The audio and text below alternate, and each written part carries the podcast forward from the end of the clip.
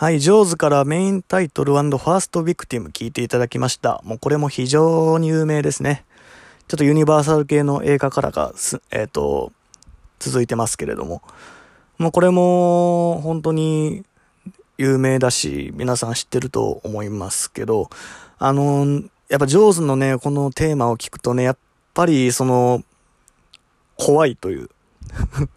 恐ろしさっていうか恐怖っていうか、なんかそういう感じの感情をなんか揺さぶられるっていうかね、すごいそれは、ある種だから音楽のすごい力の一つだよなって思うんですけど、この音楽ってはこのテーマをね、聞くだけで本当になんか身の毛がよだつっていうかね、そう、そういうのがあるんですけど、サウンドトラックでやっぱ有名なね、作曲家何人もいますけど、えっと、この、ジョーズを、のサウンドトラックはジョン・ウィリアムズという人がね、担当してて、あと有名な人だとダニエ・エルフマンとかね、えー、いますけど、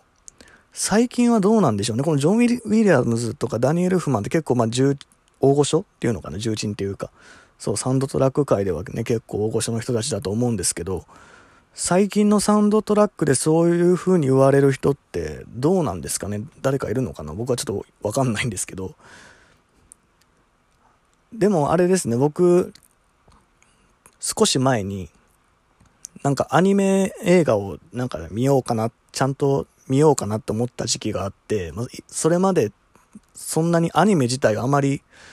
見たことないくて、そのサザエさんとかそんなもうほんとそんなレベルで、なんかエヴァンゲリオンとかね、そういうのはもう全然見たことがなかったので、ちょうどこの前の自粛中の時、緊急事態宣言の時とか、仕事がね、休みになった時、まあそういうのも初めて見てみようかなってなってたんですけど、結局エヴァンゲリオンは見ずに終わって、あのパプリカだけを見たんですよ。あの、コン・サトシ監督のやつですよね、有名な。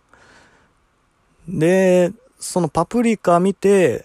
音楽がね、この前のディス・ユートピアの回でも登場しましたけど、平沢進だったんですよね。あれのサウンドトラックは非常に良かったですね。もう、久々にサントラの CD を買ったぐらいですね。結構だから平沢進今年からハマりましたって言ってたけど、あれでより一層ハマっちゃって今年の春ぐらい。それから今もずっと聴いてるんですけど、そう、あれのサントラは非常に素晴らしいですね。もうストリーミングにないので、紹介できないのが残念なんですけど、まあ、ぜひ皆さんに買って聴いていただきたいんですが。そう、でもパプリカは非常に僕、好きな映画になりましたね。今でもたまにもう見るぐらい。もうそれまでアニメの映画とか、別に嫌いとかそんなわけじゃないですよ。別に毛嫌いとかしてるわけじゃないんだけど、なんか、触手が伸びなくて、今まで見ずに終わってるったんですけど、パプリカは本当に良かった。そう。で、まあ友人にアニメ詳しい人がいて、まあその人から色々おすすめも聞いてるんだけど、結局、パプリ、パプリカから抜け出せないみたいな そんな状況になってて、今もずっとパプリカしかアニメ映画は見てないんですが、まあそのサントラも非常におすすめですね。キラキラしててね。まあ、平沢進ならではのちょっとテクノな感じで。はい。ぜひ聞いてほしいです。ちょっとなんか上手の話が一気に消えてしまいましたけど、そう、な、僕が最近ね、なんかいいなと思ったサントラはその平沢進のパプリカのサントラでした。ね、最近のサントラはちょっとどうなのかわかりませんが、いいのも、まあ多いと思うんですけどね。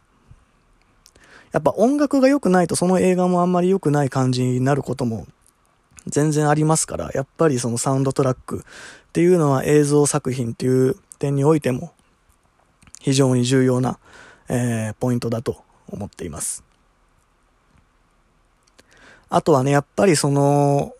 このサントラの曲を聴くとあのキャラクターがバッチリ浮かんでくるっていうものもありますよね。